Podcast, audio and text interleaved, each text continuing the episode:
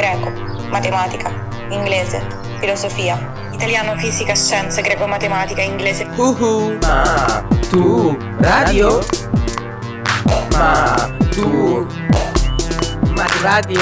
Ma greco, matematica, inglese, filosofia, storia, storia dell'arte, italiano, fisica, ma tu scienze. radio?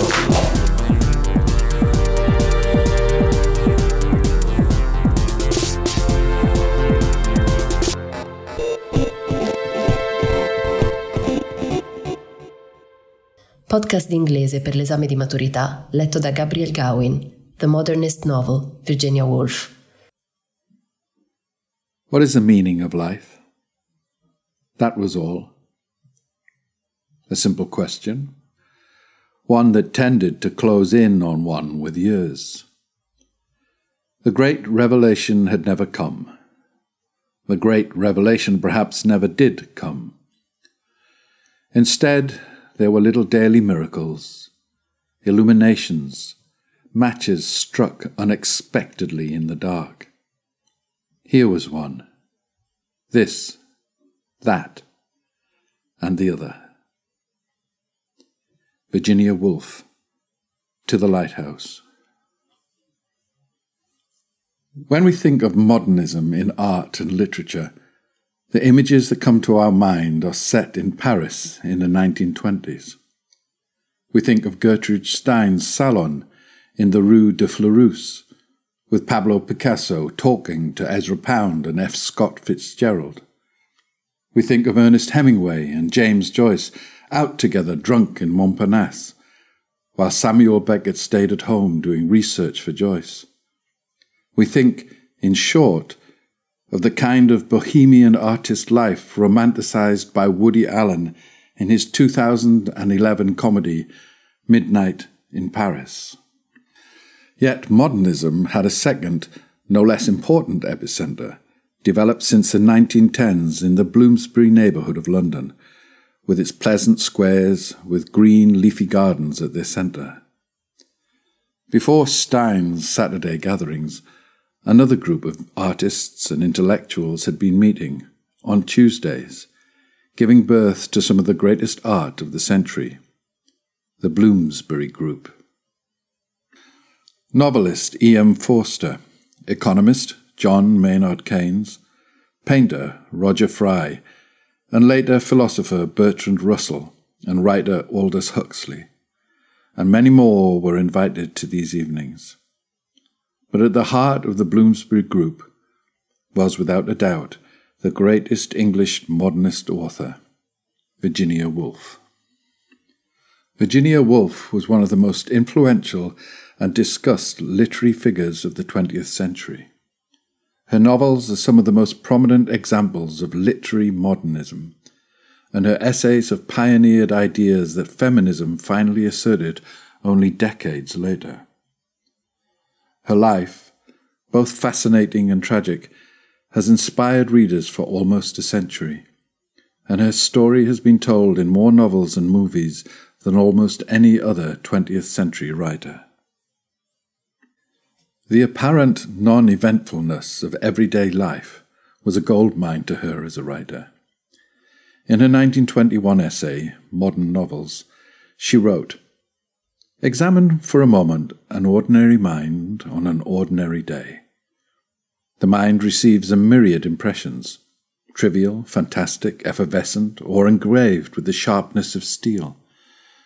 From all sides they come, an incessant shower of innumerable atoms, and as they fall, as they shape themselves into the life of Monday or Tuesday, the accent falls differently from of old. The moment of importance came not here, but there.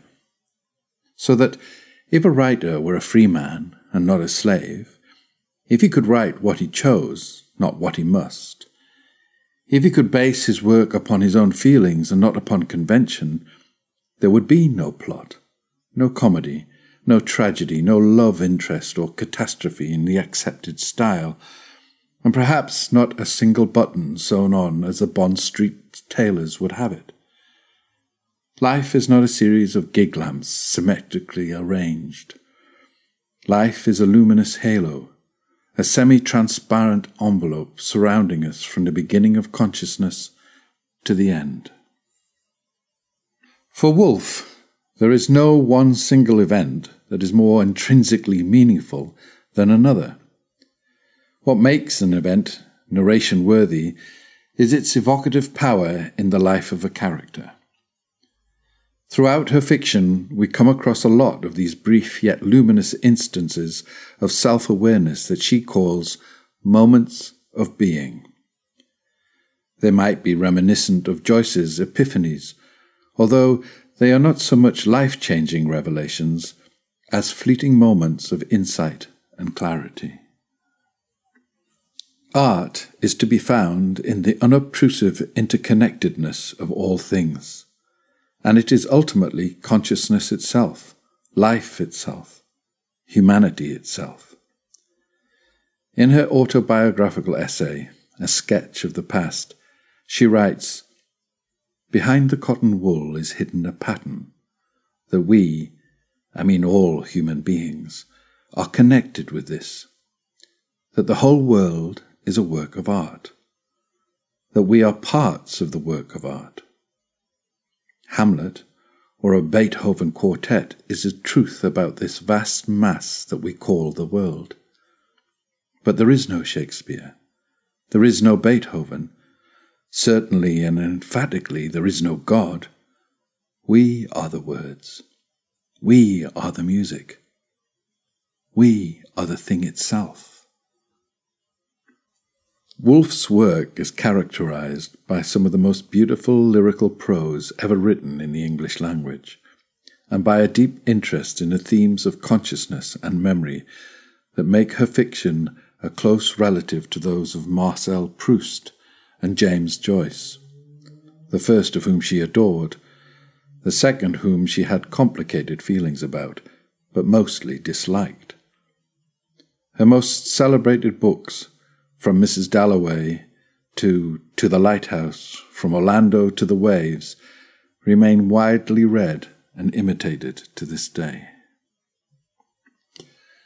A Difficult Life Virginia Woolf was born on January the 25th, 1882, in the neighbourhood of South Kensington in London. She came from a wealthy upper middle class family and grew up with her parents and her seven brothers and sisters, four of whom came from her parents' respective previous marriages and were therefore her half siblings. Her father, Leslie Stephen, was a prominent author and critic. Her mother, Julia Stephen, née Jackson, was a pre Raphaelite model. Julia's aunt was famous photographer Julia Margaret Cameron. While her parents didn't believe that young girls should receive formal education, she was extensively homeschooled and read voraciously from her father's rich library, to which she had unrestricted access. Later, however, she went on to study the classics and history at the Ladies' Department of King's College in London. Her childhood was marked by an intense family life in London and happy summer months in St. Ives, Cornwall, the seaside town that would be the setting of some of her best known works, including To the Lighthouse and The Waves. However, her childhood was also marked by trauma, abuse, and the death of her mother in 1895, which caused her first mental breakdown. This was followed two years later by the premature death of her half sister Stella, and by her father's in 1905. The mental health issues that started after her mother's death, when Woolf was only 13 years old, plagued her for her whole life. A lot has been said about Virginia Woolf's lifelong struggle with mental illness, the condition that today would be called bipolar disorder for which at the time there was no effective cure. But it's important not to reduce the complexity of her figure to the illness that ultimately caused her death, and that was only one aspect of an extraordinary and complicated personality. After Woolf's father's death, the family moved from the upper class neighbourhood of South Kensington to the, at the time, more bohemian area of Bloomsbury.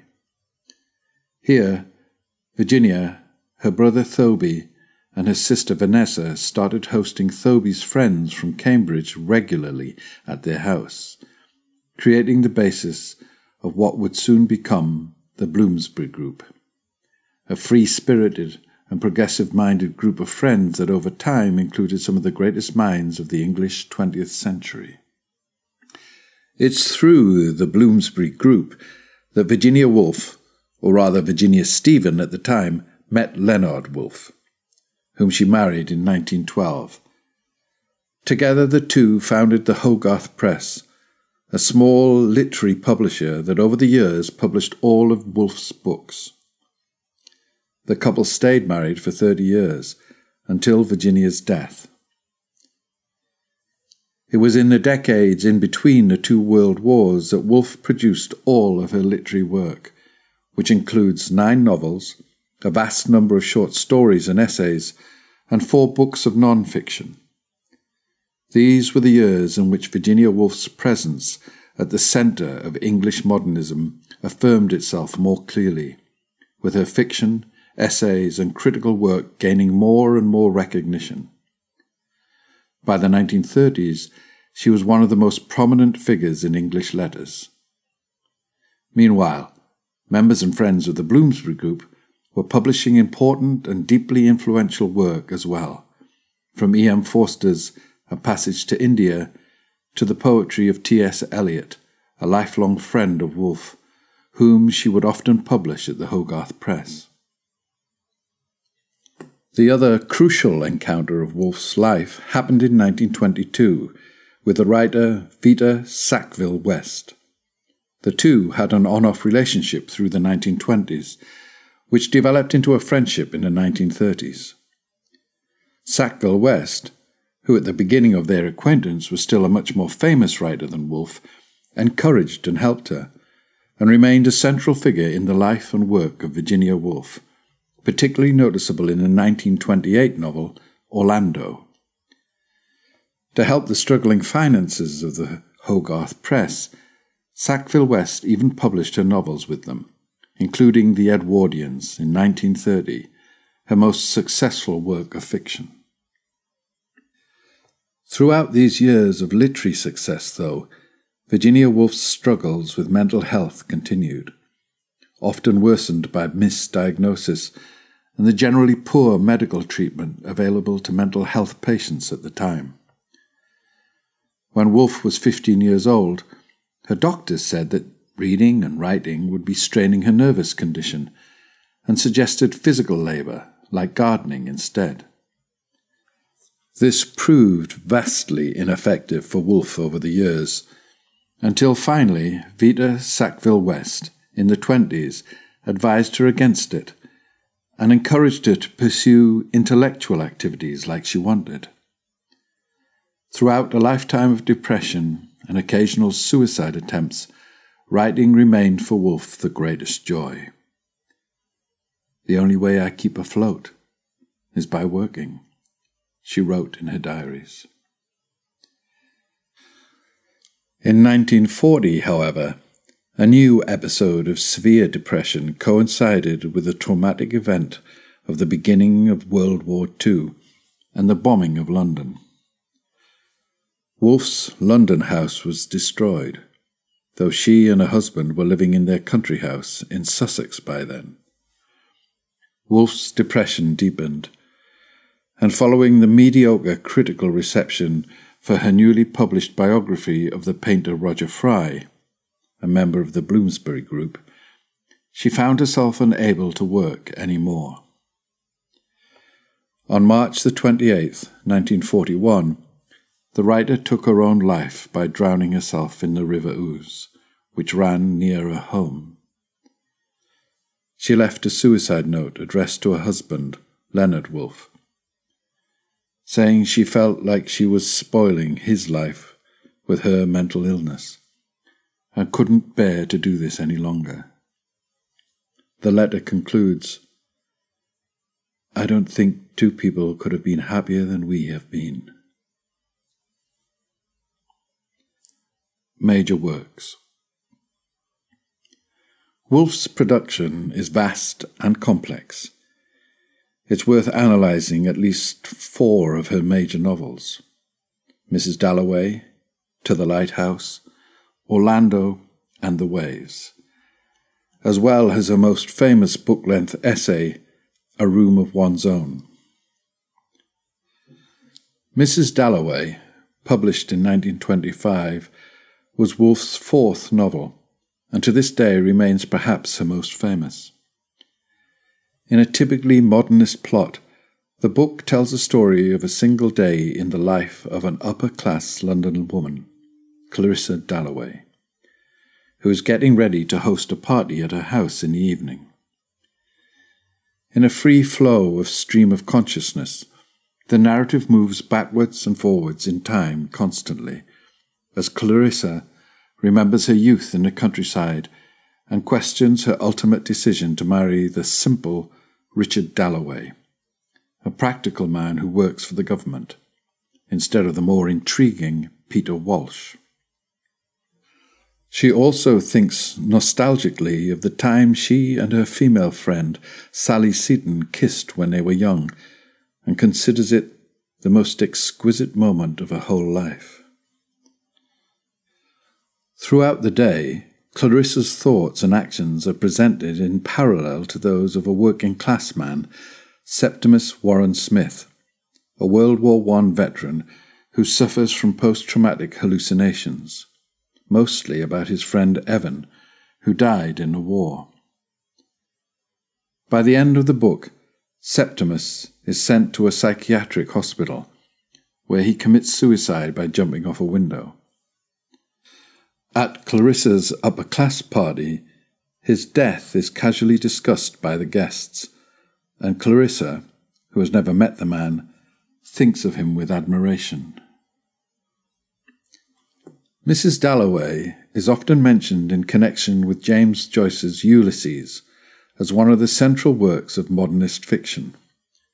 The two novels share some obvious similarities the focus on a single day, the attention to the inner monologues of the characters. But it's worth remembering that while Woolf initially praised some sections of Ulysses, she ultimately dismissed the novel as a misfire and the book of a self taught working man. In Mrs. Dalloway, great importance is placed on the difference between the time on the clock and the time as perceived within the minds of the characters. Their thoughts, memories, and hallucinations dilate time, jumping back and forth and finding new connections in a way that is deeply influenced by the work of Marcel Proust, one of Woolf's favourite writers, and whom she read extensively before the writing of Mrs. Dalloway. The book is also celebrated for its treatment of mental illness. The character of Septimus Warren Smith is one of the greatest literary examples of a victim of shell shock from the war. The mental illness known today as post traumatic stress disorder, or PTSD, and the careless and incompetent treatment he receives from the doctors is directly linked to his death by suicide. Following Mrs. Dalloway, Virginia Woolf published in 1927 the novel To the Lighthouse telling the story of the summer visits to the Isle of Skye in Scotland made by the Ramsay family throughout the 1910s.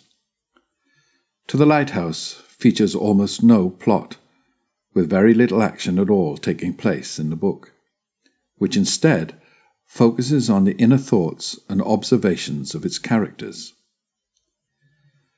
The focalization of the narrative shifts constantly jumping from the consciousness of one character to the next. In spite of its attention for the inner monologues of the characters, though, the novel does not present a fragmented, free flowing stream of consciousness trying to mimic the confusing nature of human thoughts, like in Joyce, but instead uses a lyrical prose, moving seamlessly from character to character. The novel is divided into three sections. Part 1, titled The Window, takes place in 1910, alternating between the observations and points of view of different members of the Ramsay family, as well as a family friend, Lily Briscoe, a painter, whose feelings about art closely mirror Virginia Woolf's own. In this first section, a visit to the lighthouse is promised to the children, and then cancelled. Part 2, titled Time Passes, is the only part of the novel that features an external, omniscient narrator and relates the events happening to the family between 1910 and 1920, including the years of the war. Finally, in Part 3, titled The Lighthouse, the remaining living members of the Ramsay family take the trip to the lighthouse that had been delayed for so long, while Lily Briscoe completes the portrait of the family she had started at the beginning of the novel. To the Lighthouse, which Woolf at the time considered her best work, was her first book to find significant commercial success. The story has deep autobiographical roots, inspired by visits Woolf's family, the Stephens, would make to their summer house in St. Ives, Cornwall. Only a year after To the Lighthouse, in 1928, Virginia Woolf published Orlando, a novel that was destined to become one of her most successful, and which finally brought her some financial stability. This unique satirical novel is a fictional biography of an Elizabethan writer named Orlando, who was born a man, but who, at the age of thirty, turns into a woman, and goes on to live for three hundred years. Over the course of the novel, Orlando interacts with a variety of historical figures that allow Woolf to satirize the male dominated canon of English literary history. Both as a man and as a woman, Orlando has a number of love interests of both genders. And finally gets married in the 20th century to a gender non conforming sea captain named Marmaduke Bonthrop Shelmerdine. The figure of Orlando is based on Woolf's lover and longtime friend, Vita Sackville West and the strange history of her aristocratic family. English writer Nigel Nicolson, Vita Sackville West's son, called it the longest and most charming love letter in literature. Several characters and events in the book specifically reference events from Sackville West's life, and it was in this light that the novel was initially received by the public. However, the incredibly modern discussion of gender in the novel and the piercing satire of its retelling of history has since then made Orlando a classic of modern literature. In particular, the book has over time become a central text for gender studies as well as transgender studies, and it remains one of the most read and analysed works of its time. The 1931 novel, The Waves, is certainly Virginia Woolf's most experimental work, pushing the limits of the novel form and blurring lines between prose and poetry. The book is built around the soliloquies of six main characters three men and three women, and their highly lyrical inner monologues almost seem to blend together like a chorus of consciousness. The book is an investigation of the relationship between the self and others, and the weaving together of separate individuals into a community. All of the main characters have been said to be inspired by real life figures in Virginia Woolf's life, mostly members of the Bloomsbury Group like E.M. Forster and Mary Hutchinson, or friends like T.S. Eliot. A seventh character based on Woolf's brother, Thoby Stephen, is referred to by all the other characters as a sort of hero to the group. His voice and his monologue, however, never appear in the novel, and he dies halfway through the book. With its daring and unconventional form, The Waves often transcends the limits of fiction, becoming a sort of long prose poem. Woolf herself referred to it as a play poem rather than a novel. A Room of One's Own, published by the Hogarth Press in 1929, is Virginia Woolf's most famous work of non fiction. The book resulted from the collection of two lectures Woolf gave in 1928 at two Cambridge student societies, and is considered a crucial feminist text and is frequently quoted to this day. Central to Woolf's argument is the notion that a woman must have money and must have a room of her own if she is to write fiction. Woolf argues in favour of women's access to education she herself, in spite of coming from a literary family, had not been permitted formal studies, and describes the silencing that female voices have had to suffer through centuries of literary history. She calls into question the idealized female characters created by men, while the great female writers of history have not been given the time and resources to work or have been relegated to the margins of the canon, effectively erased from history. Famously, A Room of One's Own imagines the life of Judith Shakespeare, the fictional sister of the great playwright. Even if she had the same genius as her brother, Shakespeare's sister would have been denied a chance to pursue her literary ambitions.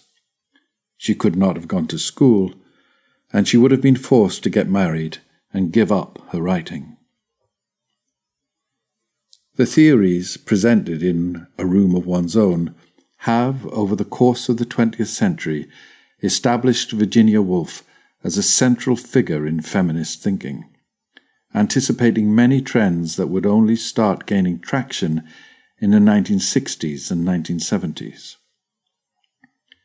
The incredibly modern views of gender and sexuality in her work, particularly Orlando, and her lifelong commitment to these ideals expressed in her critical writing have cemented Woolf as one of the leading figures of early 20th century feminism, an aspect of her work that is still widely studied and praised to this day.